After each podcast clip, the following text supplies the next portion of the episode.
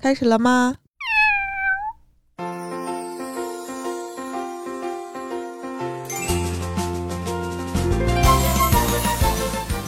？Hello，各位胡扯电台的朋友，大家好。今天我们要聊的话题是人见人爱的宠物。今天有一个比较巧合的事情，是我们刚刚定下来这个话题，然后办公室就来了一只小柯基。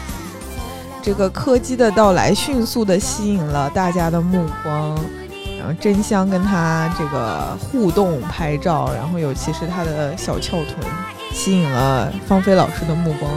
啊，芳菲从一个独爱猫者，然后一下说哇，原来狗狗也这么可爱，也是可以接受未来养狗的可能的。所以我们今天请到的四位吧，都有养各种各样宠物的一个经验和故事。嗯，我们今天想来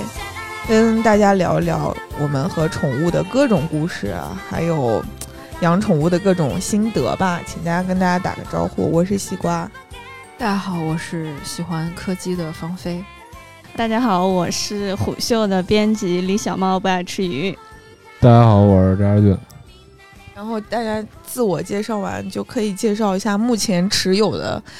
宠物的种类，然后名字、年龄、性别的，就从我开始吧。我是，嗯，之前从朋友那儿抱了一只小美短，当时给它起的名字叫 Monkey，是个小男孩儿。非常巧合的是，它是我的生日猫，就是它出生的那一天晚上是我过生日，刚好请那个朋友去喝酒了。嗯，我们大概喝到凌晨的四点左右。喝完酒之后回家，他发现沙发上血呼啦嚓的一一窝猫，然后那个里面就有我的后面那只小 monkey，所以我觉得跟他很有缘吧。然后看他也长特别可爱，嗯，就把它带回家了。然后他现在应该有一岁半吧，一岁半。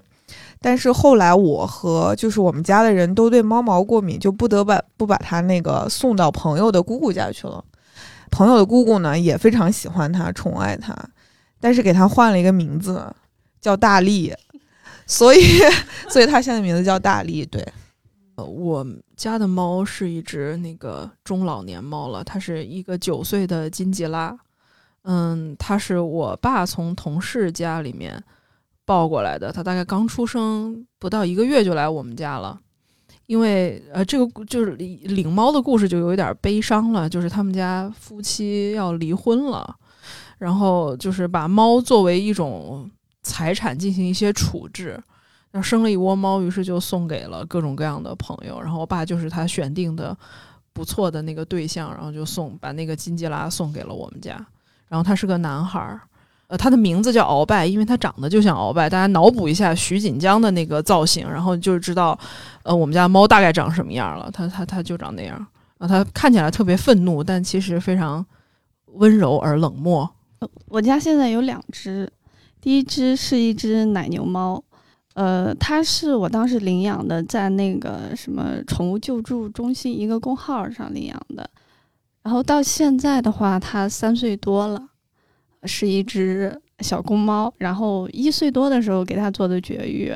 然后它叫李纵巴，是我每次 我每次就说什么纵巴妈妈什么的，什么淘宝号啊什么的，收款收货人都是这个。然后另一只是一只布偶，因为李纵巴它是一个比较那个呃高冷的。小公猫，所以我就特别想要一只，就是特别粘人的，整天粘着你的那样的。然后我就就是打听到了，就是布偶这个猫，它的就是比较粘人又软萌。然后我就买了一只。那个时候是和我男朋友在一起一年了，我们就决定去买了一只。然后。嗯，确实是它符合我所有对那个对这种猫的幻想。对对对，特别特别特别粘人，然后还爱跟你就是对话。像李宗巴的时候，我说宗巴妈妈怎么怎么样，然后它完全不理你，就看着你。然后，然后长毛飞跟他们家猫的日常吗？对，我但是那个妙舞是不一样的，小的叫七妙舞，一岁多，它是一只小母猫。然后你跟他说话，金毛我怎么怎么样，然后他就喵，然后就过来了。对，就特别有那种跟你沟通的这种嗯欲望或者说愿意和你沟通，所以就是我我觉得现在还挺好的。这两个猫的名字有什么讲头吗？嗯，李宗八这个其实它的名字是有一个由来的，因为我大学的时候，我一个比较好的朋友他在马路上捡了一只流浪猫，它是刚呃发现有人在大路大大马路上扔了一只猫，然后他就赶紧过去，那只小猫咪还在活着，然后他就带过来了，然后带过来他就告诉我，我俩就一块养。但是我们当时不知道它生病了，它身上脏兮兮的，就给它洗了一个澡，然后好像就是呃，就是有肺炎什么的，就反正就死了，就当时特别难过，嗯。然后它它是端午节我们捡到的，当时那只猫咪叫我们叫它端午，嗯，然后对李宗巴是八号。嗯我我带回家的，然后结合端午不是吃粽子嘛，就嗯我就给它起了名字叫李宗巴，就也也是一种寄托吧。哦嗯，OK，来渣渣，你的宠物是啥？啊，那个 我，你这个声音真把我吓死了。我那个养宠物养过挺多的，像什么鲤鱼啊、松鼠啊、兔子呀、乌龟这都养过。然后呢，当然现在不怎么养宠物，现在我把植物当宠物，比如这个嗯 你等一下，还是聊这一部分。哦我们现在都在介绍那个宠物的，就是持有时间比较长的这个宠物的性别、哦是名字、我持有年龄。最长的宠物是一只乌龟，嗯呃，小学二年级养的，小学二年级是八岁，八岁养养了二十多年吧，养了二十多年，然后前两年死了，它叫啥？有名字吗？就叫小乌龟，就是小乌龟，小乌非龟。常非常有想法的一个名字，就一看就是非常上心的宠物。是是是，那那个乌龟它跟别的乌龟不一样，我们家那乌龟是散养的，嗯就它不搁盆儿里，它自己往外爬。嗯，然后呢，它每天因为我爸有时候喜欢打地铺，它就晚上睡觉的时候会找我爸，钻被窝里，然后一块儿睡，然后第二天再爬走，就这么那不会压着它吗？就不会压着它。然后它第二天它还会那个自己出去晒太阳去。去那阳它符合你对乌龟的所有想象吗？嗯，不太符合。就小时候我为什么养这只哎，乌龟它就是乌龟，因为它不会就是有声音，就是互动也比较慢嘛。乌龟有声音，就它啊，它会不会就是就是嗯经常被忽视的那么一个家庭的成员的角色？不会不会，那乌龟特神，那乌龟它会发出就是哈哈这声，就张嘴发出那音。然后其次呢，它就是如果它饿了，它会特特别快的就扑棱扑棱扑棱扑棱，它故意发出声音让你注意它。哦，然后比如它饿了，挺聪明，跟我想象中的还不太一样。对对对，跟想象中不太一样。就比如，嗯而且就比如它特别喜欢跟人待在一屋里，它就故意进屋里。就是有可能是它，因为它冷血动物可能没有什么思维吧，但是就是也很奇怪，就嗯这需要一些生物学家来解读。但是就是我们是一厢情愿的，希望它是有自己思想的，嗯，但是他可能现实不这样，但是也是带来了很多的乐趣。所以在他死的时候，我把他埋在我们家停车位底下的那个香椿树底下了，然后嗯装了一个小木盒子，木盒子装他喜欢吃的东西，拿绸缎给他包起来，然后进行了一番简缅怀也不简简朴的这个这个仪式，对仪式仪式下葬仪式，给他埋起还来。放音乐了吗？那没有那没有，反正就挺伤心的，哭了两天吧，差不多。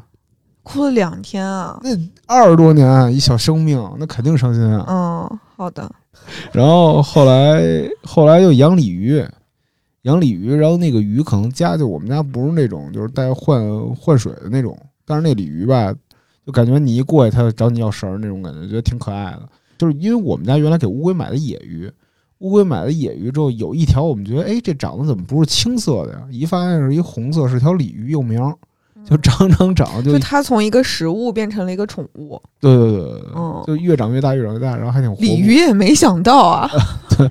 然后长得特好看，长得特好看，就跟我们家盆里养着，就也也不大不小的，有可能是鲫鱼吧，但我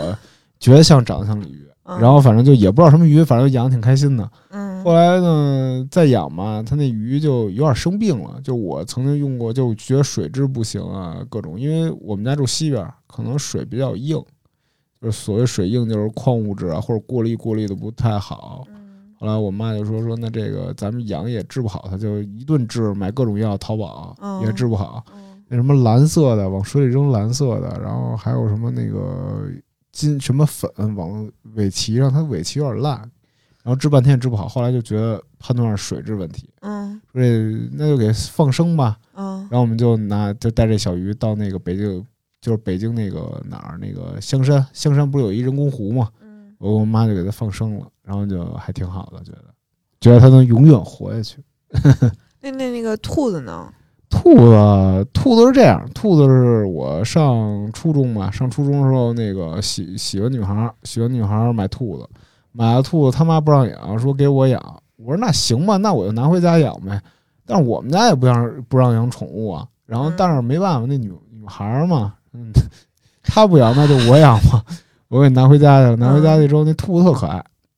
就我们家那兔子，这兔子就大家可能就是笼子吧，但是我们家所有的宠物一进我们家之后就不爱进笼子，就必须得在外面散着养。嗯它要跟我们家客厅跑来跑去，跑来跑去。后来就是觉得大家都就我跟我妈还有我爸都挺喜欢它，就虽然它乱乱撒乱乱拉吧，但是就是也还是挺可爱的。后来有一天就找不着这兔子了，说去哪儿了呢？然后就找了半天，发现那个厨房菜箱子里就有声儿，哦，就发现它自己跳菜箱子里偷吃菜了，跟我们家油菜全吃没了。嗯后来这兔子，我妈说这这么养也不行，越养越大，说就给送给他一朋友了。他那朋友就有一小农场，就养着那兔子，嗯也不知道是后来怎么样？对，也不知道后来怎么样，一小黑兔子，反正就是在我儿时留下了非常可爱的印象。发现你特别喜欢这种就是低互动感的宠物。李小猫女士就非常喜欢那种啊黏你啊跟你对话那种，嗯嗯嗯，你的基本上就是那种单方面，就是很喜欢单方面。然后其实刚刚渣渣也说到一个问题，就是可能很多人的家长是不太支持养宠物的。我不太知道你们二位有没有这个。嗯，我是有的，就是我把 Monkey 领回来之后，我爸妈第一次来北京看我，他们就会觉得，因为那个时候我刚刚结婚嘛，然后他们就会觉得啊，这个养宠物，首先你们两个，嗯，都刚工作没几年，然后当时又住的是平房，所以就是会觉得经历经济压力有点大，并且比较难管理。然后呢，对对，比较难管理它，它是小公猫，比较淘气嘛。然后又我妈也是那个天生的过敏性鼻炎，她就一直特别想让我们把猫送走，然后中间我跟她大吵过大概两次，就是对着电话就是哭嚎的那种。这种经历我不知道你们有没有，就是家里面的人有没有反对的？然后因为抖音上经常有那种我爸妈不让我养什么，然后后来特别真香这种。我父母从来没有不喜欢猫猫狗狗，然后这个猫因为本来就是我爸做主要带回来的，然后所以我们全家对于那种猫猫狗狗都是啊太喜欢了，可能他们两个人爱鳌拜的这个程度和深度要远远超过爱我。就是鳌拜如果过敏了，他们两个就哇哇大哭；但如果我过敏了，哦随便，就是冷漠，就是你自己会看好的这样。就是他们俩都对于鳌拜非常的那个在乎，嗯，就是所以他们两个人不会说什么啊不想不想养猫，不想养狗或者比较担心的问题。但是如果新来新的宠物呢，这件事情可以接受吗？哦，不可以，就是他们两个人。可能是他觉得，就是从独生子女这个政策来推断，就是独生子女可以得到就是全部的 total，就是唯一且呃，就是就有且仅有的爱，然后他觉得这样是非常科学的。然后我经常你也知道，我就经常看到一些什么金渐层啊，或者是外面的猫，就觉得太可爱了，要不然再养一只，又就本着那种啊，一个孩子也是养，两个孩子也是带的那种心情。但是他们两个就会严厉的拒绝我说，那个什么，如果有了新的猫，你可能就会喜欢新的猫，然后你就会对鳌拜不好，然后他可能会生气，然后我们为了他的心理健康，就不要再养第二只猫。李小猫女士，呃，我是因为我一直是一个人在北京嘛，所以自己租房子，然后从开始的就合租，我自己住单间，然后到自己现在住一居室，就是也没有人能 管得了我。对，因为也不会打扰别人。然后就是像芳菲刚才讲的，就是第一只和第二只会不会出现这种爱的这种不平衡的这种现象？其实我开始也是有过的。就是你来了一个新的，或者说小的，你会有这种小的、大的必须让着小的这种的，对，会有这么一个阶段。对，后来我会反思自己，因为我总是觉得他俩一打架，我就去骂李宗霸。我就说李宗霸，你是哥哥，你你要怎么怎么样，然后就会罚他，会罚他，真的会罚他，把他关起来，关一会儿。他他懂吗？对他会懂，然后把他放出来的时候，他就会在地上打滚。对，就会这种主动的，就是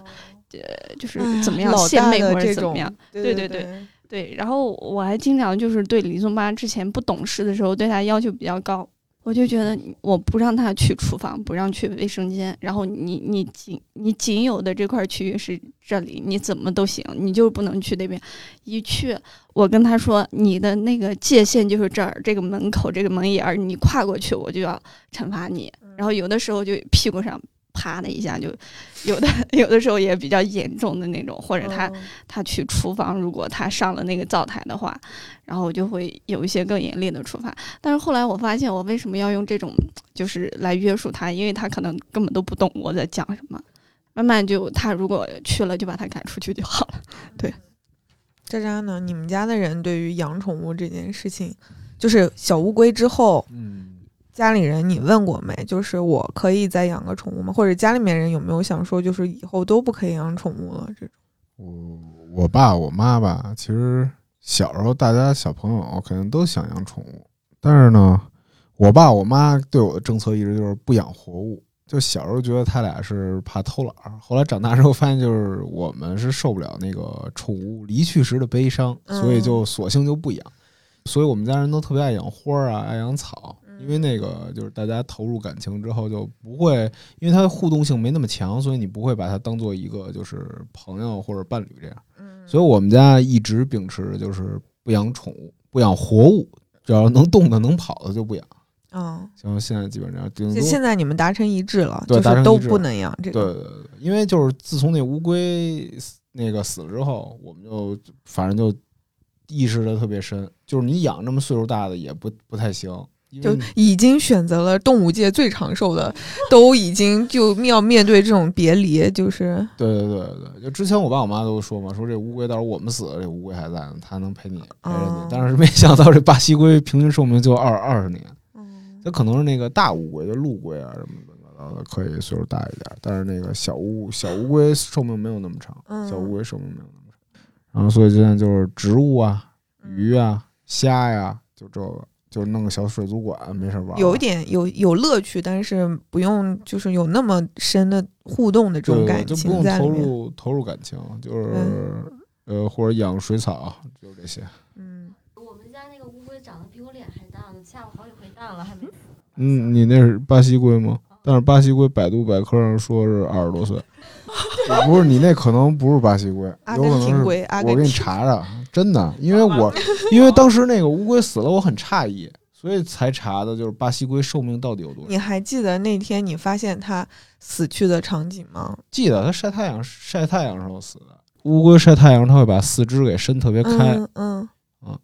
就然后那你怎么发现它跟平时就是我妈发现因为那嗯个乌龟，我们家乌龟不是散养嘛，然后它就喜欢往阳台，就我们家那阳台有两个，它就都是落地的，它就我妈也没注意，就那乌龟就你就乱跑呗，平时也乱跑。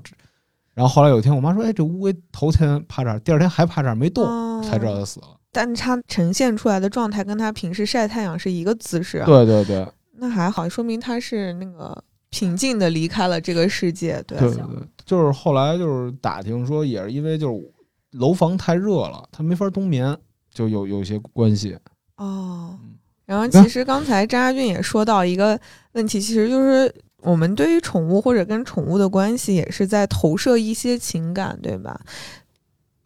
嗯，然后我真查了，我特用心养那乌龟。然后我们实时播报一下，曾老师现在那白眼儿已经翻到天花板上。是是，就是他们两个开始百度知道那个巴西龟的 寿寿命究竟是多少。就是我我想知道，就是你们跟那个宠物的关系是怎么样的？因为在长王妃这里嘛，我就是充分的感觉到一个宠物可以扮演他生活中的很多角色。他一会儿过来说啊，我儿子怎么怎么样了，过来一天说鳌拜真是我大爷怎么样？就是我很想知道各位就是嗯，在养宠物的过程中。经历里，大多数时间宠物跟你的关系，像那我还是先说吧，就是我和 Monkey，我觉得就是更多意义上像朋友吧。就是我，我是当然，我生气的时候打他也是，嗯、毫不手软。但我平时跟他沟通什么的，就特别像我跟朋友的沟通，就是话不会特别多，但是就是习惯性那种他在旁边，呃，我跟鳌拜就，嗯，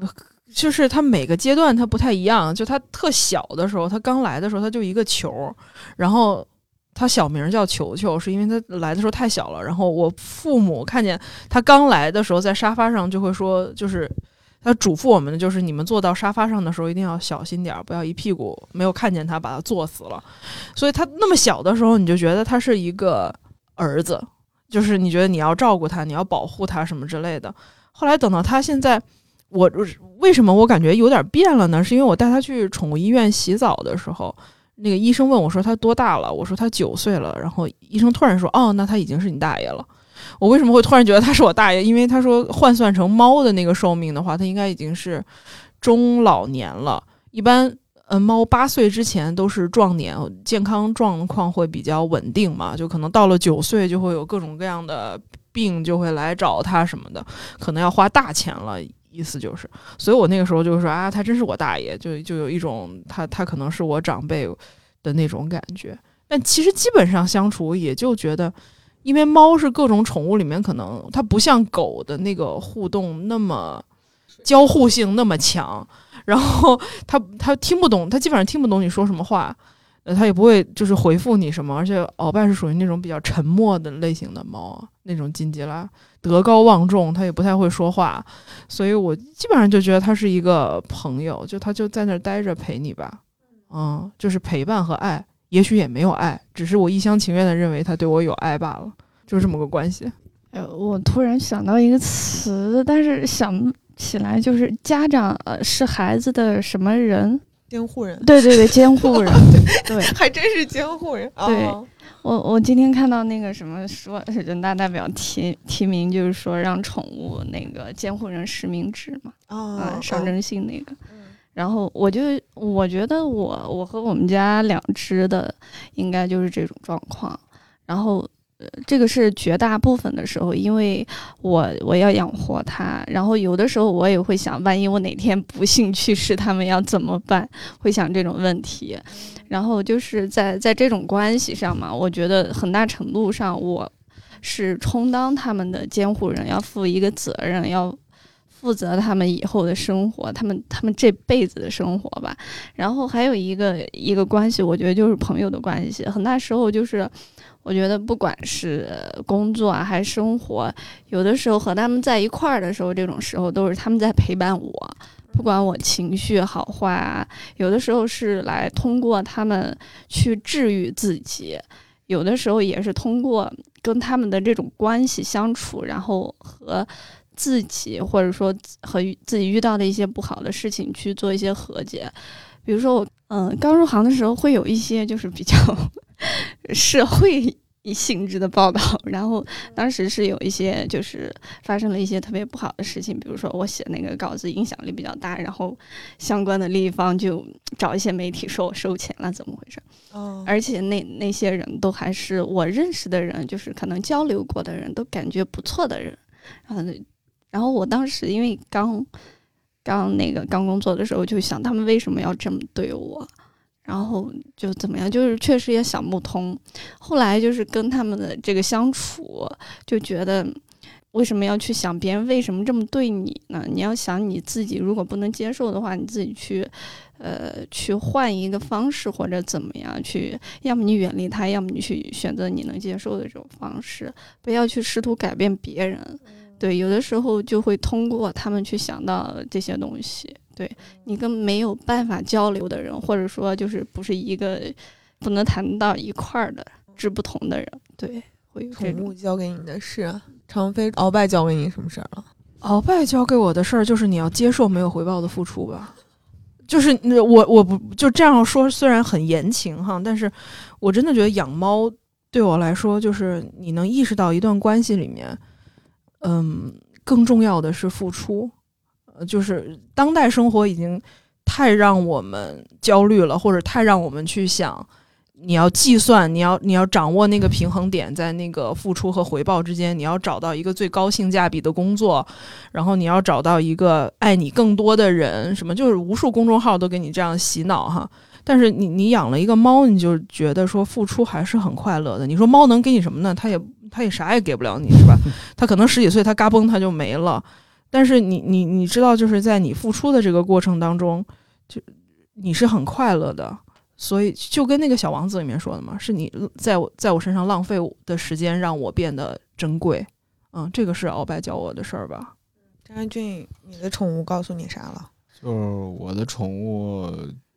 就是告诉我别养宠物。宠物说别碰我，对，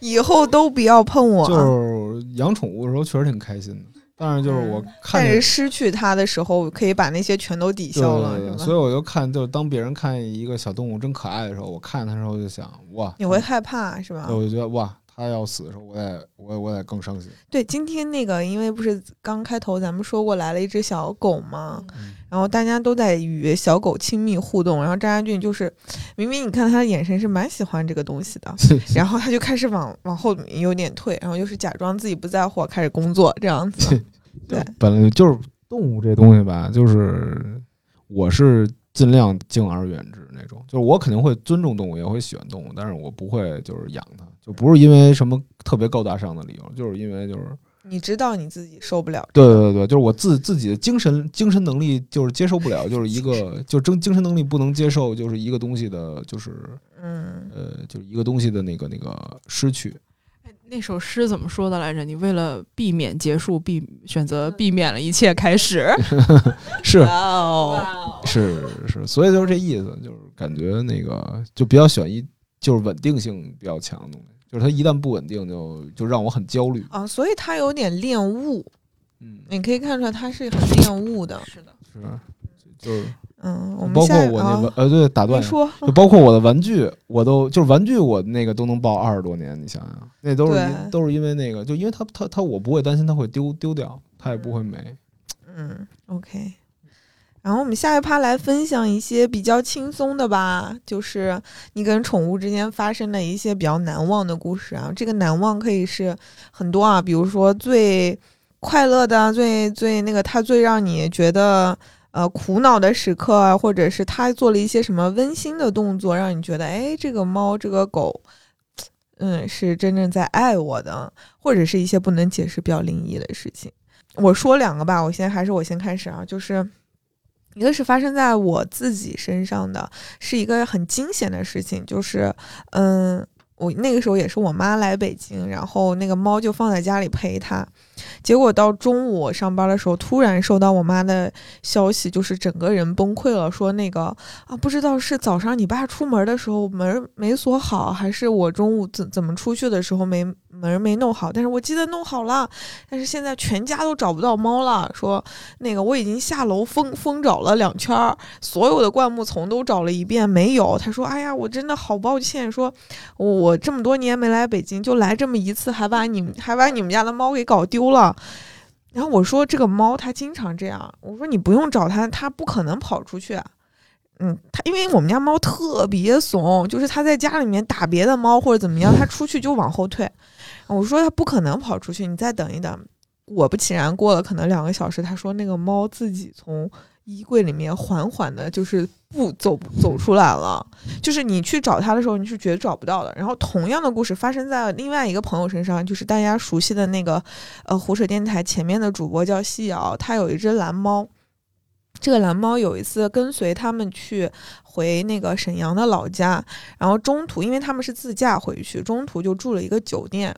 在这个酒店里面，因为酒店大家知道那个空间是很小的，除了住的这个房间就是一个卫生间，就这两个小房间。然后他突然也是发现猫不见了，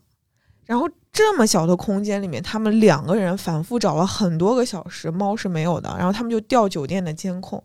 全部都查了一遍，没有这个猫，就凭空消失了这个猫。然后过一会儿，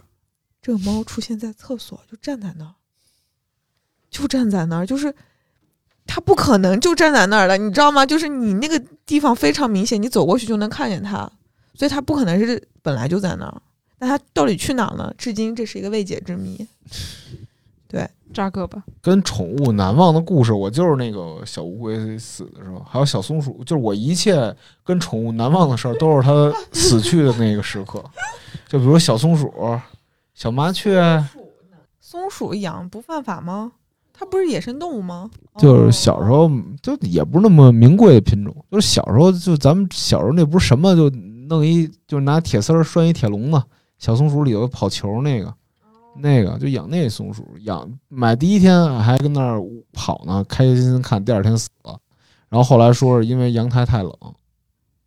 哦，你要说到这个，我突然想起了我前男友的一个故事。他当时也养一个什么荷兰猪还是什么呀？嗯，哎，反正就是一个小老鼠还是小仓鼠。它就是突发奇想，他说我那个要带它去爬爬山，那山上太冷，给 给人冻死了。最后上山的时候是好的，下山就死了。您前男友也太缺德了吧，这位。是，就就我我养宠物，其实都是从那个就是咱们小时候有一个百科全书绿本的，然后应该是从日本引进的吧，就里头画的画特好看，就比如给小宠物搭房子还。以为你跟那个上面选呢，妈，我要这个，哦，对，当时是有点这样本。儿，我当时还想抓独角仙呢，你想想，就小时候，那那中国哪有独角仙啊？就有可能有，对不起，但是我不知道，就是那个，开始谨慎。反正就是我我的宠物的记忆就是宠物死，就是最深刻一次就是小乌龟死，给它下葬的时候，然后包括给它拿拿它拿好吃的呀，就觉得 这辈子绝对不能再养宠物了。嗯，嗯，所以就是无论是谁告诉我就是养个宠物啊，宠物很可爱啊，但是我都不为所动。是的。他说的，他嘴里边那个别人告诉他宠物多可爱，那个别人就是我，我就一直坐在他旁边跟他说：“你看这个猫不错啊，那个狗不错。”然后他说：“嗯嗯。”然后他就敷衍我：“嗯嗯嗯，是是是，你说的对。”我说：“你养吗？”他说：“死都不养。”我说：“死也死也不养。”对，绝对不要。我跟鳌拜的那个故事，可能就是有一次，这个故事是我缺席的故事，就是我我当时忘了星期六还是星期日在在在不是在加班，就是在出去玩儿吧。我突然回到家里面，发现我爸我妈那个。我不一点儿都不夸张，那个眼睛肿的跟那个桃儿似的，就是凸出来，我不知道怎么回事儿。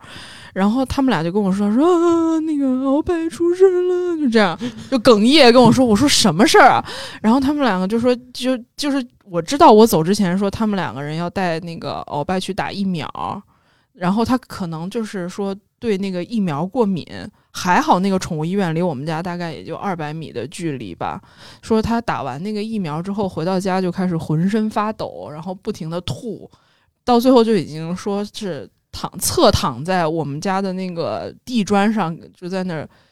喘粗气。然后他们两个就立刻觉得这个猫可能要不行了，然后就立刻送到医院说去打那个脱敏针。呃，然后打完脱敏针才躺了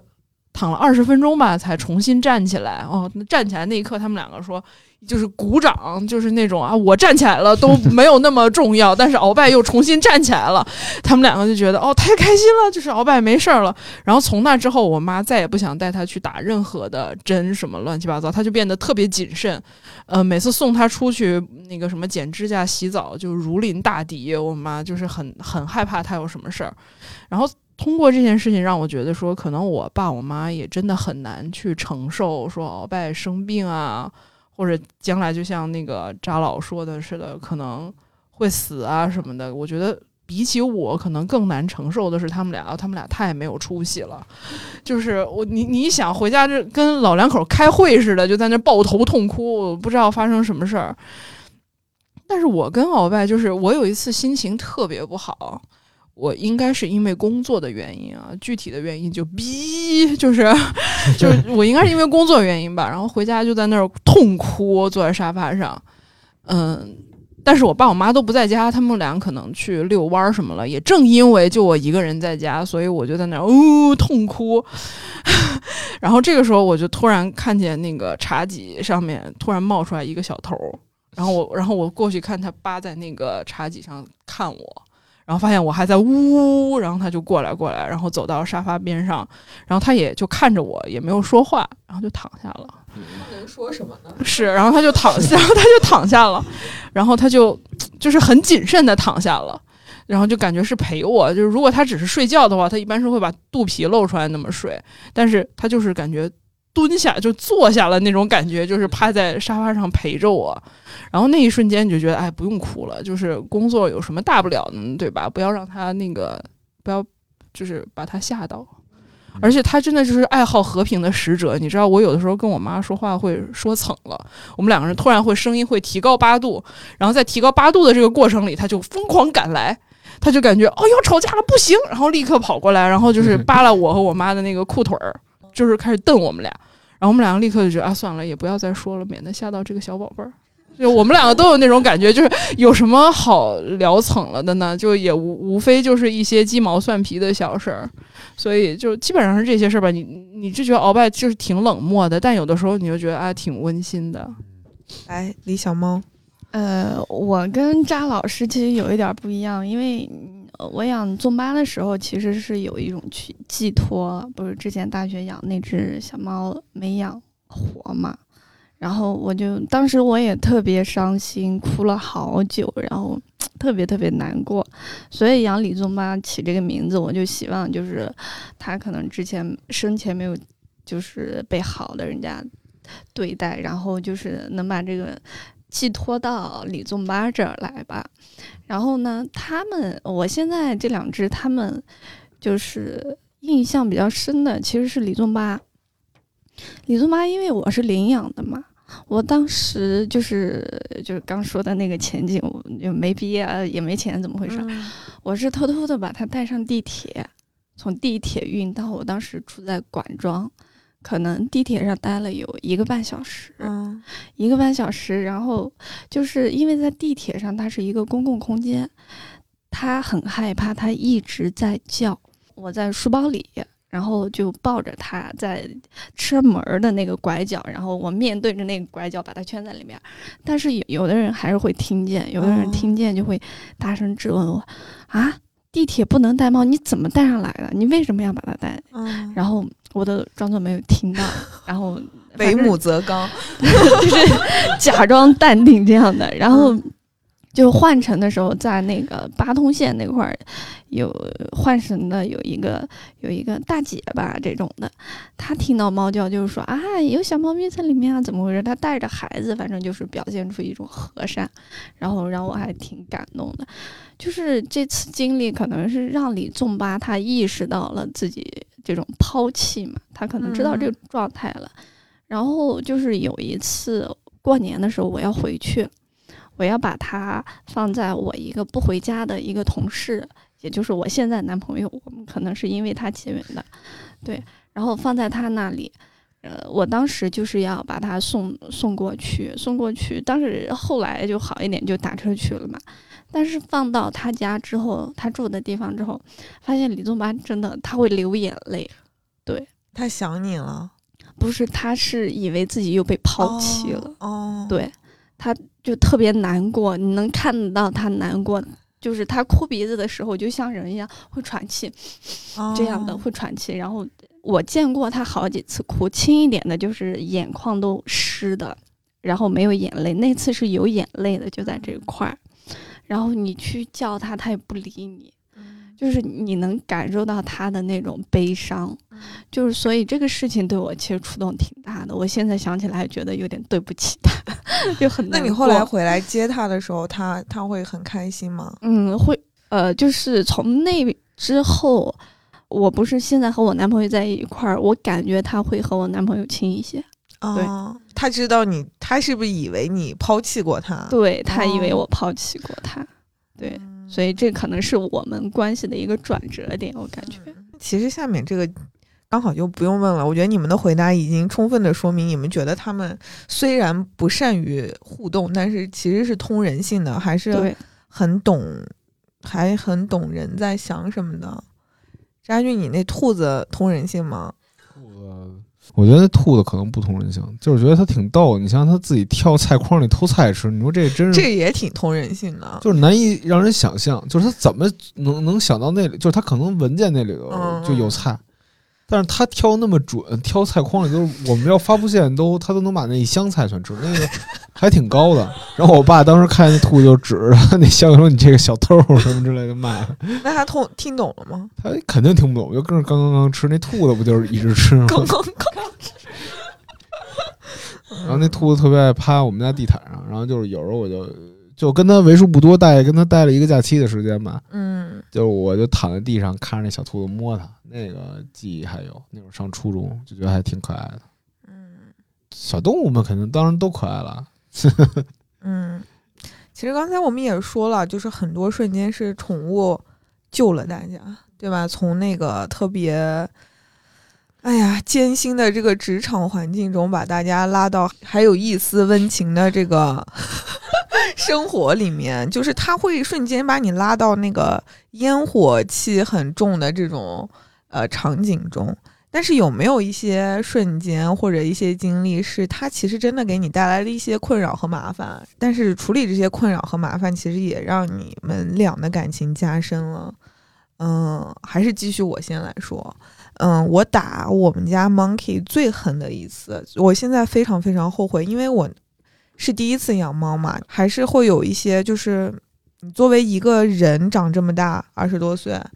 嗯，你身上会带一些独生子女的自私的这种基因，突然你要照顾一个小生命的时候，我觉得可能那个过渡阶段你是很难马上适应的。然后我打它最严重的一个阶段是它第一次发情的时候，我那个时候不是也是租房嘛，然后就是我买的那个床上用品换过四套，每一天我一去上班就开始给我在上面。又拉又尿的，就我回家真的那个味儿，就是因为我又是小阁楼，你知道吧？我那个小阁楼上面就是它也不通风，它只有那个床在那，我一上去就整个人昏迷。你知道那个猫尿的味儿，它特别冲，它不是臭，它那样子钻进你鼻孔的最深处刺激你，然后我就很生气，我就说昨天我才告诉过你不能那个，我就哐哐屁股上一顿打。但是后来我也。就是我朋友也会说我嘛，说说那个他发情了就是这样，而且我们家住平房，可能那个就是斜上的那个天窗会有一些小母猫去来叫呀什么的，它是控制不住它自己的。但是这个很都是后来，可能它要离开了，就是我会不太能养它。做完那个绝育之后，我才慢慢理解到或者说感觉到后悔的这样一件事儿吧。嗯，他给我的困扰，鳌拜不是一个特别就是闹的猫，因为就是金吉拉嘛，本本来就是一种稳重、敦厚而冷漠的那种猫，它就是捣过最大的乱，就是把我们家沙发都全都挠成流苏吧。我们家是布艺沙发嘛，然后他就喜欢练爪儿。但是他很倔强，我们给他买过各种各样的猫抓板或者是猫爬架，我们都试过，就是那些都是很好的，但我偏偏不喜欢。然后他就专门在那个布艺沙发那儿，夸夸夸的挠。然后那布艺沙发是我爸挑的，我爸特别喜欢。然后结果到最后就是发现那个都变成穗儿穗儿，就是挠出穗儿穗儿来，然后就里面的海绵已经在若隐若现。我们也没有什么其他的处理方式，我就是。我我父母基本上像看隔辈儿人一样，挠的真好，还会挠呢，还会站起来挠。看这流苏，一看就是我孙子的作品，这种。然后到最后就被逼无奈，必须要换一个新的沙发，然后花好多钱，但是他们两个也就快乐。呃，但是他给我添的麻烦，可能就是我这人比较独啊，就真的就是独生子女，就我睡觉喜欢关门，但猫不喜欢关门，它觉得它自己被排除在外了。所以，就整个冬天，它就是它又喜欢在我的房间里睡觉。那我一关门，它可能凌晨要出去处理一下生理上的问题，它就会叫我起来。但有的时候我太累了，我实在是听听不见他的声音，他就会站起来拍我的脸。凌晨三点，我感觉有一个热热的东西正在拍我的脸，然后我一看，哦，一个爪子伸过来，他要我帮他开门，我就会很生气，就是因为凌晨三点，谁好么大样要醒过来呢？但是你看到他那样，你就想说，哎，去吧去吧，就我也不会跟他发脾气。我是真的从来没有打过鳌拜，我有的时候对他疾言厉色，我爸都会说我。比如他有的时候捣乱啊，在那挠沙发，我制止他，疾言厉色的，然后我我爸就会说你干嘛对他那么凶？他又不懂，是吧？他挠就挠吧，是吧？然后我我就，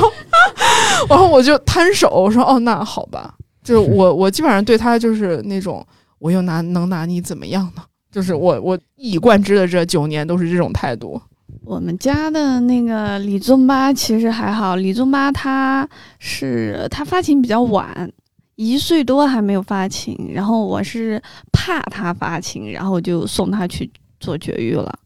然后奇妙，我这两天正在发情，你知道你刚说发情，我有多深有体会。昨天回去那个毯子，然后以及呃前几天年前刚买了一个小沙发，都都被他尿了。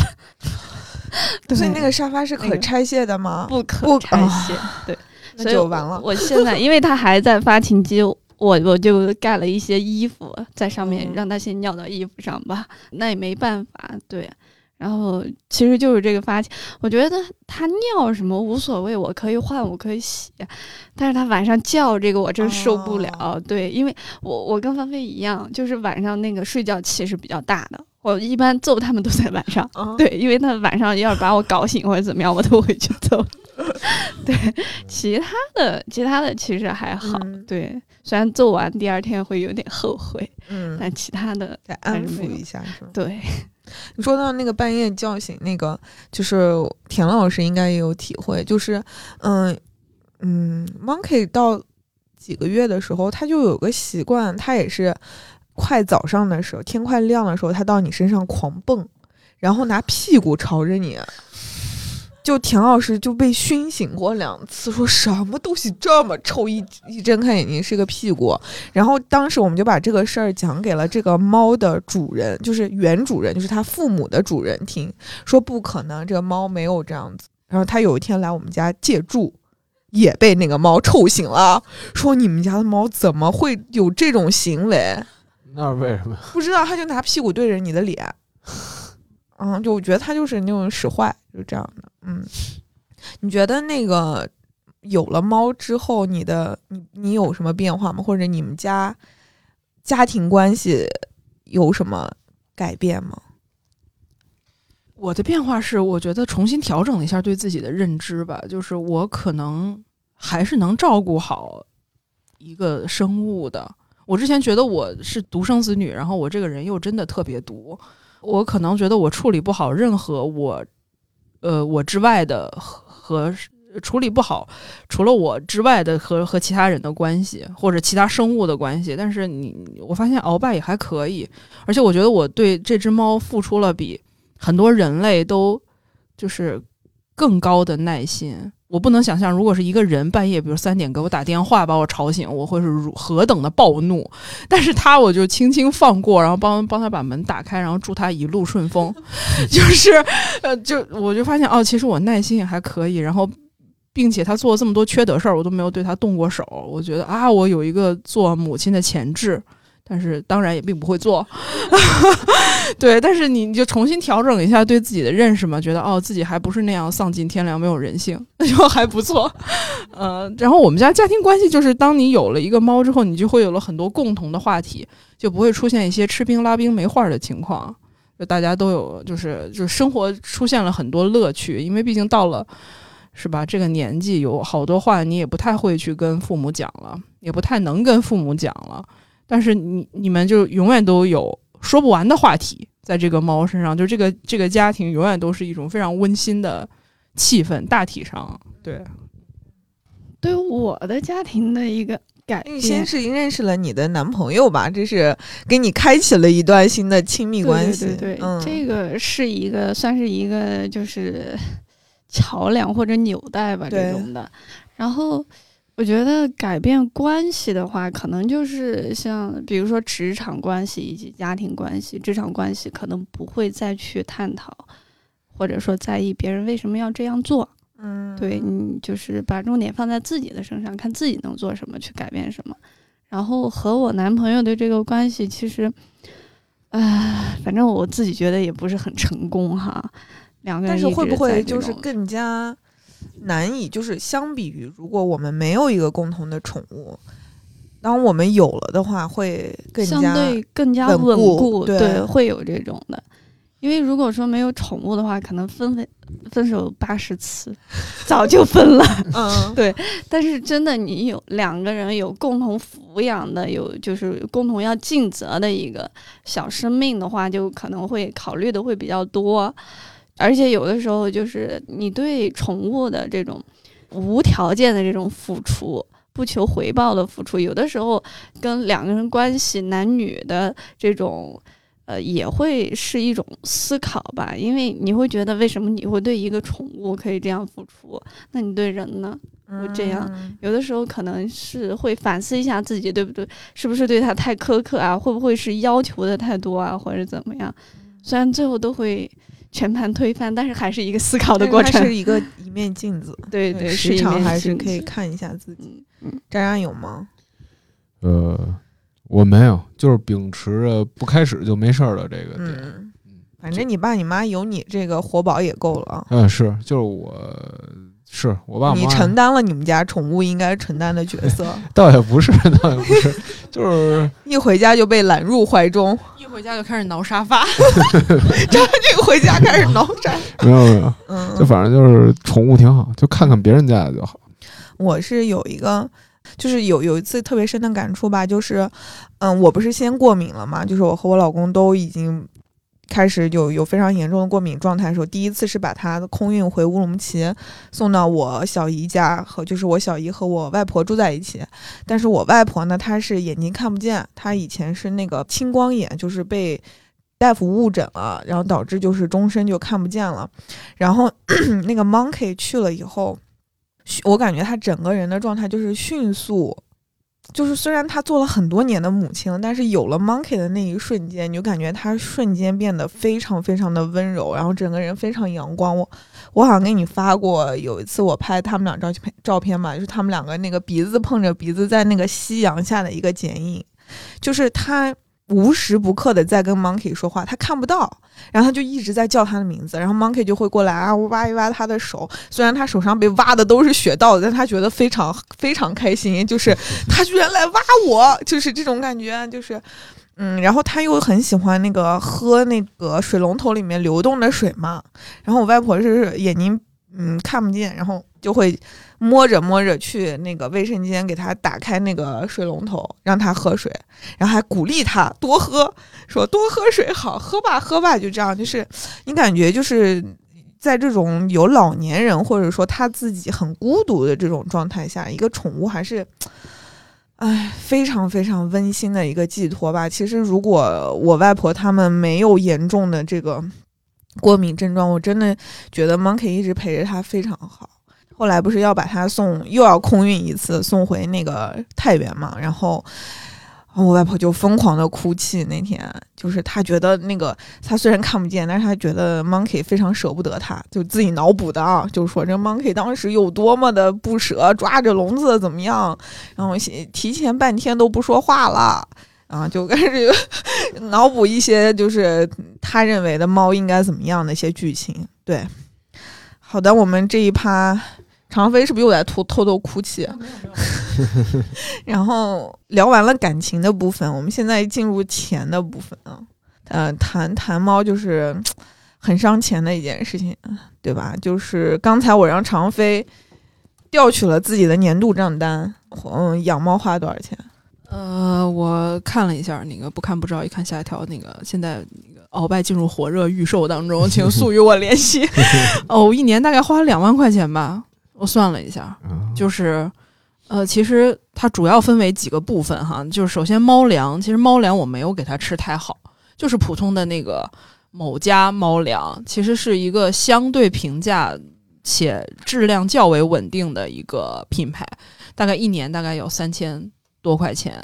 因为一袋两公斤的猫粮大概可以吃一个月吧，然后十二个月你这样算一下是三千多块钱。然后猫还有零食这个部分，我觉得这个部分主要是我父母给它养成了不太好的习惯。我妈一开始会给它买各种各样的罐头，然后她还会去研究什么啫喱罐不如汤罐好啊，什么什么，就进行了一番盘算。然后买的都是一些比较那昂贵的什么主食罐啊、肉罐啊这些东西，加在一起可能一年要花六千多、六七千块钱啊。好，这就已经一万多块钱了。然后还有一些玩具，呃，自以为是的一些呃那个智能不智能的那些什么猫爬架吧，然后会不会动的一些老鼠什么，就七七八八，她都会购，我妈都会购买啊。然后我有的时候也会给她买，就是一些看上去特别豪华的那些猫爬架。嗯，包括有很多那个设计师会出的一些联名款，收割的就是我这种人，呃，但是他并不会去，并不会去，朋友们，就你你觉得它很好看，但猫不这么认为，它最喜欢的还是沙发，所以就是就好多都闲置了，现在目前都躺在我的我们家地下室里。呃，还有一部分是那个增值服务，也就是洗剪吹的部分。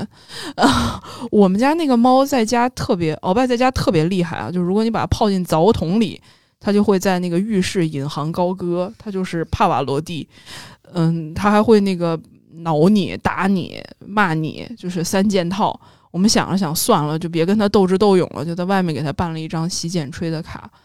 然后可能还会有什么足部按摩 什么之类的，那你这样七七八八算下来，就是一年我大概要花两万块钱在这只猫身上，就是一笔巨款。我我寻思我可能都不舍得给我自己花这么多钱。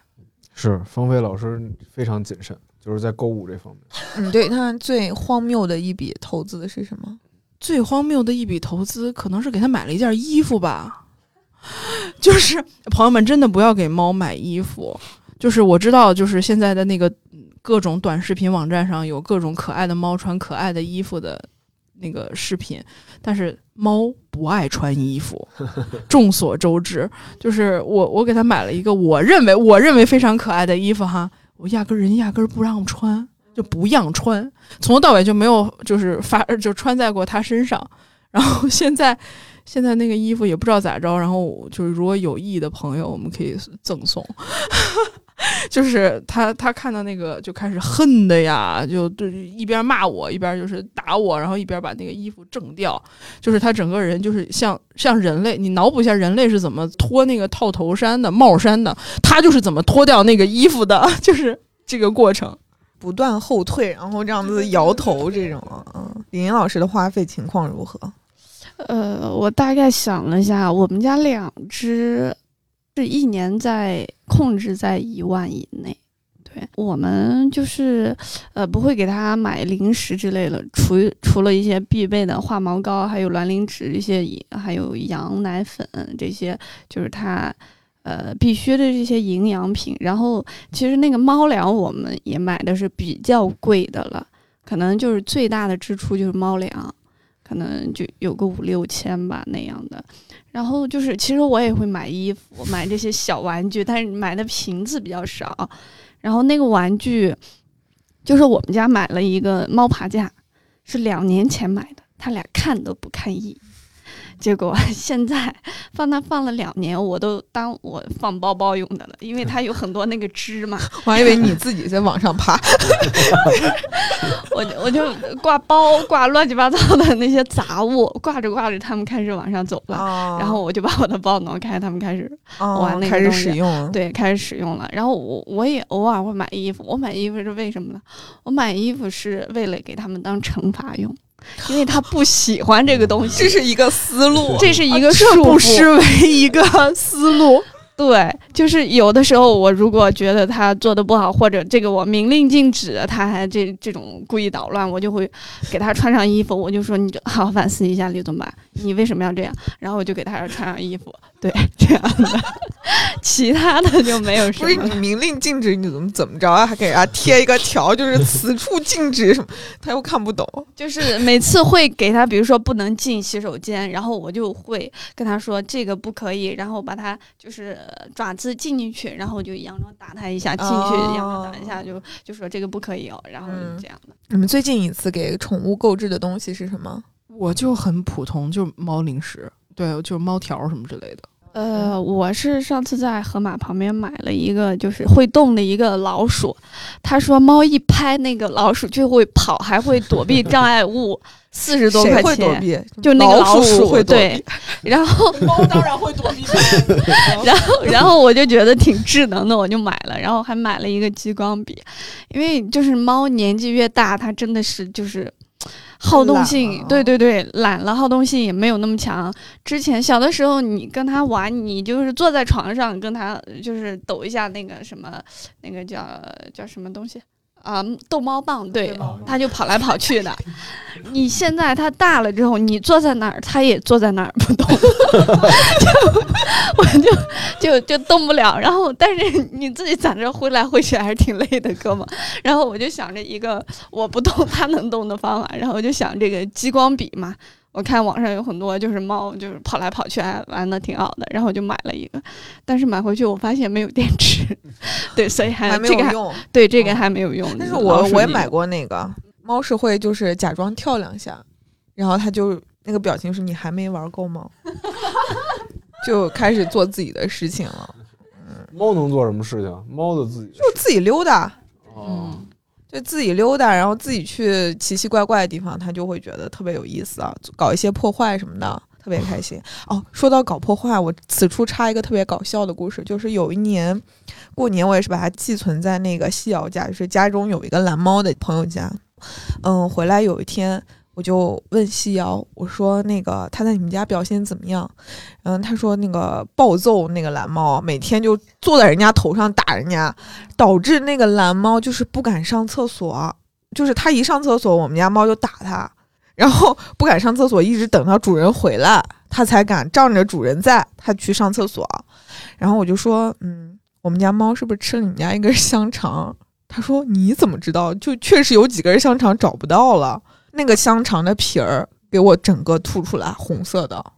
他经常这样搞破坏，而且我们家那个香肠，你想放在柜子上面，他可以跳上去把那个香肠吃了，然后把那个皮儿吐出来。时隔一天之后。好的，我插播的故事结束了。然后我想知道，二位在双十一这种隆重的购物节的时候，一般给猫这个规制物品整理清单的这个它的东西占比会是多少？我现在呃，双十一基本上不买除了猫东西以外的东西了，因为我觉得我搞不清双十一的那些规则。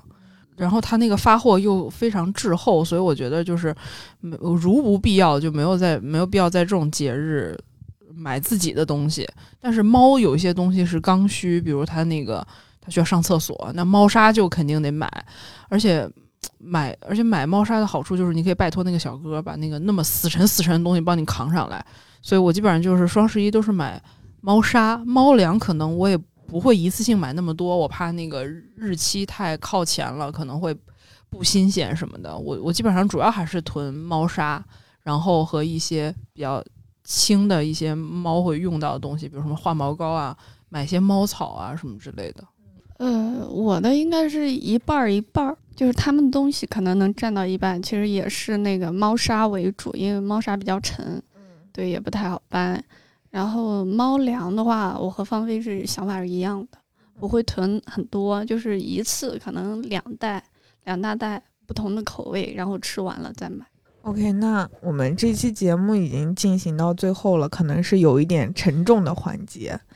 这个呢，就是张亚俊同学在来虎嗅之前，曾就宠物的相关问题进行了一番调研。我觉得这个事情他还是挺勇敢的，因为他直接面对了他不能面对的事情。他调查的是宠物丧葬业。我知道，就是二位应该听到这个话题会觉得心里咯噔一下，或者有点不太想听。但是，我觉得可能也是怎么说呢？客观上来说，我们应该去考虑的一个问题吧。是。嗯，然后我在来虎嗅之前写过一篇有关于宠物丧葬行业的事儿，就是现在有越来越多的这个宠主。在这个宠物这个去世之后，就是想让它入土为安，或者是就是让它长久的陪伴。然后呢，我就发现就是有几种形式吧。第一种形式就是传统的，就是入土为安。然后比如说在昌平北六环，就是精密运河那边有一个宠物墓地，叫宠物天堂。那个那个墓地 BBC 还报道过，因为它那里头的宠物墓地都非常有意思。就是可能大家之前看文章，就是包括新媒体推的，比如什么巴黎的那个公墓里有很多奇形怪状的雕塑，然后什么这边那边，就是你会发现你在那个呃公墓里，每个宠物主人都会给自己的小宠物，就去世的小宠物精心的布置墓地，就是他们会有的拿玻璃给封成一个小玻璃房，里头放上他喜欢的玩具，放上他照片儿，然后每年过来扫。还有的就把小宠物雕成一个特别棒的大理石雕塑，还有人把小宠物墓地修成跟天坛一样一样的，门口放了一红地毯，就是这种都有。它就是你去那儿的时候，你就会发现一个就是当代宠物丧葬那种最基本的那种形式，就会能发现。嗯，他那儿大吗？挺大的。就其实那个地儿，你要就是观察人类学什么挺有意思的。就你去当地就是一个大土路，大土路之后你直接下去，下去之后是一个一排接着一排，一排又接着一排的这么一个墓地。然后每一棵墓地之间它有一个松柏，然后标号。嗯还有人给这个小宠物修了一小别墅，就是那个到咱们人大腿这么高小别墅，然后里头放上小沙发呀，然后里头是骨灰罐，然后这么放起来，然后小布娃娃就挺可爱的。然后还有人就是就是有的有钱人肯定他买好几个呀，买了一特大的，朋友就给修特漂亮，就有的那些雕塑特别特别精致。然后他那儿那个看墓的人，就是给小宠物，就是这个公墓的是是是守墓人也特别有意思，叫那个张佑望。就 BBC 也报道过他，他有一个意思是什么？他这个 BBC 采访他的时候，他有时候特别爱给宠物画画啊，给宠物雕塑啊，给宠物做墓碑。我来的时候跟他聊，他说当地的墓地差不多是呃三千块钱三十年，然后使用管理费是一年一百块钱，然后呢就是它最普通的底座加那个加那个碑文，就是描金什么的，这个差不多加一块两千块钱。就反正你要如果是一个宠物，你要想入土渊的话，可能是在五千块钱左右吧，五千块钱左右。然后呢，就还有别的业务，但是呢，就是这种业务在在中国各地都有，但是它是不合法的。就这个土地，它其实就是它不是专项干这个的，就是就比如大兴之前有一个宠物墓地，就是被人给刨了，因为政府需要用这块地啊，或者当地的农民的这宅基地问题，就把这个墓给刨了，就是好多宠物的骨灰啊就没了。就之前的大众点评评价还挺好的，但是我去了之后那边又贴了，说那个宠主们进进进群，然后咱们一块儿维权，就是这么个事儿。啊所以说，还是有风险的，还是对对对，有风险。但是这个宠物天堂这个地儿，我不是打广告啊，但是那个地儿嗯就大家有兴趣的话可以去看看，因为那个地儿确实非常有意思。它那儿包括经幡啊，就是那个藏传佛教的经幡，就它布置的，它虽然很土，但是它非常的有意思，就是能看见人类的那种丧葬习惯是如何被表现在宠物身上的。嗯然后有些地方你甚至路过那些大理石雕塑，你会觉得像到了罗马纹身店一样，就是那么不能说壮观吧，就很有意思。还有一些形式呢，就是不是入土呀，就是有一些机构啊，像什么叫什么宠墓啊，乱七八糟的这些，就是你给宠物火葬、火化，火化完了之后，他给你放了一个骨灰瓮里，他们可以有，比如说一楼是我是谈业务的，二楼他们做了一个就是灵堂似的，就每个小宠物就有一个，就是咱们呃初中的时候碰见过那种宝贝格格。就比如一个小，你在那个便利店里租了一小格，你说你这儿买东西，那种宝贝格格那种哦他们会给宠物准备这个。然后像那种的话，它比这个传统的土葬要洋气一点。比如说，你可以选呃超度室啊，就有西洋式的，有中式的，还有那个伊斯兰式的都有。然后就可能你用这个循环放精是一个什么样的钱，然后火葬的钱一般是以动物的体型来分。然后基本上一只猫的火葬价格是差不多八百到一千吧，也有便宜的，但是就基本上这种机构式的都相对贵一些，服务也好一点。就比如包括你入殓，然后清理遗体、做告别仪式的这些，就像人一样，他都会做。然后包括就是他们就是会服务，也会非常轻声细语，就是非常照顾你的情绪，就非常这样。然后，但他们这边有一些相对的业务也比较有意思，就是比如说把你的爱宠做成标本，永远陪着。把宠物的骨灰做成钻石啊，然后留掌印啊，就是这些，就是价格不同，可能钻石是一万块钱啊，八千块钱起，然后标本可能更贵，然后爪印乱七八糟这些，就非常有意思。就是，但是它这种不属于入土为安，就是你有一个就是怀念的地方，你去二楼，你去怀念，给它清扫一下小宝贝宝贝格格，这种它也不占不占那个。土地资源，因为其实就是甭管是在哪个城市，就是只要在一线城市吧，就墓地这事儿都挺贵的。你像人的墓地都涨到三十万一个了，还是二十年使用权那种，就更别提这个宠物了，所以说宠物入土园也是一个比较难的事儿。然后，但是现在还有一个呃比较有意思的事儿，就是为那些有钱人准备的，就是克隆宠物。克隆宠物现在原来是狗是三十八万，猫是二十万左右。然后最近他们推出了一些那个优惠政策，我看就不说机构名了啊，就是狗可能限几种品类是十万，像猫克隆也是十万，然后它那个十万的价格是那个仅限中华田园猫，仅限中华田园猫，就别的品种的猫就没法这个价做，就肯定还得高，因为它可能涉及到一些基因的问题。然后，但是如果你要现在没钱呢，没关系，他们还推出了什么基因保存这些，就反正基本上宠物国内宠物殡葬差不多就大大面是这样，大面是这样，就各有利弊吧。这个基因什么什么克隆，这个是合法的吗？呃，反正没说不合法，就在灰色地带。嗯，对他那个北京最有名的一个“西”字开头的一个，就是现在全全国最名，建厂视频之前包括什么都做过，然后我也采访过，就是他们那个还挺有意思的，有不少宠主真的去克隆，就是在他宠物还活着就克隆出来一个完全一样的生理上啊不不，就那个基因上一模一样的宠物，就包括长得就是胎记什么都一模一样。刚刚渣渣提到这个，对于你们来说是不是就是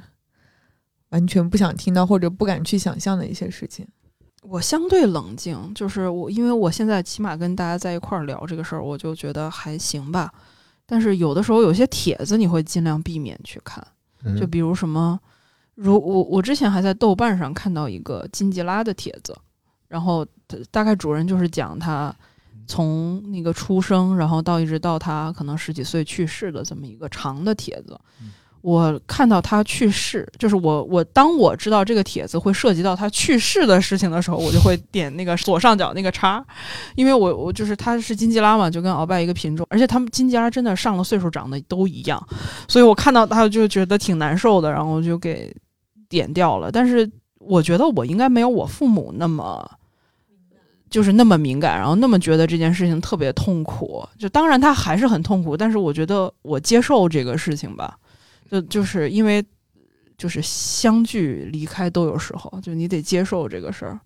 而且毕竟因为他寿命是有限的，这件事情让我重新去考虑负责任这件事情。就是我要想，我要在我有生之年能够把他送走，去养一个我能。送就是让就是送他离开的这么一个宠物啊，就如果他活得太长，我反而会觉得说，那如果他活得比我长，那他接下来怎么办呢？那我就还是要我来照顾他，大概是这样。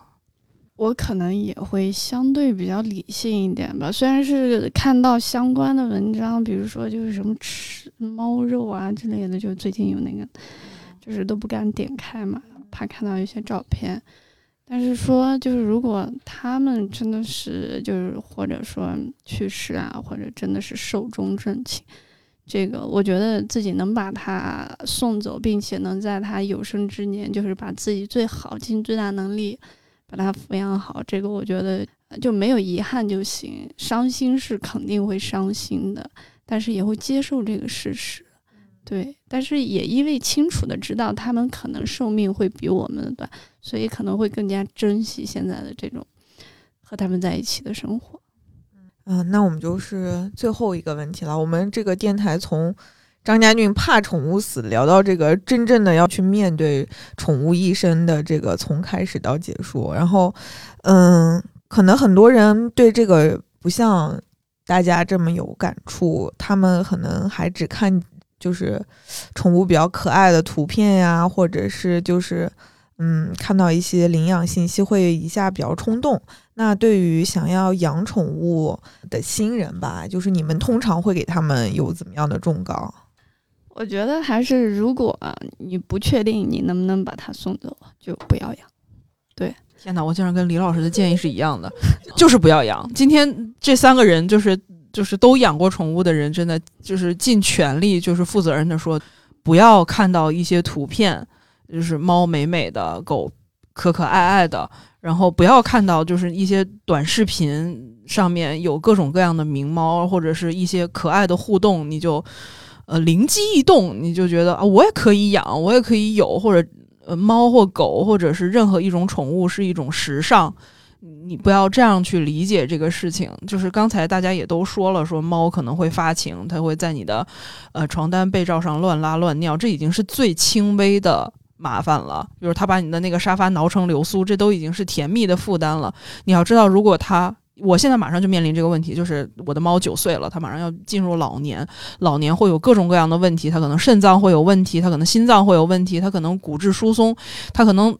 它现在能从钢琴上就是那么高的地方往下蹦，它接下来往下蹦，它可能就骨折了。然后那如果做手术或者是七七八八，那都是一大堆的费用，然后费用之外还要你去呃付出很大的精神和力气去照顾它。如果你觉得你自己照顾自己的生活都非常疲惫，嗯，那要疲于应对，你再去照顾他，你可能会产生很多呃不耐烦或者是怨恨。所以我觉得，如果你没有充分的去估计这个困难和痛苦，就真的不要急于去做这个决定。啊，包括我我们之前胡扯的老朋友博通老师，最近也养了一只可可爱爱的柴犬，他现在每天被那只柴犬就是折磨的人不像人。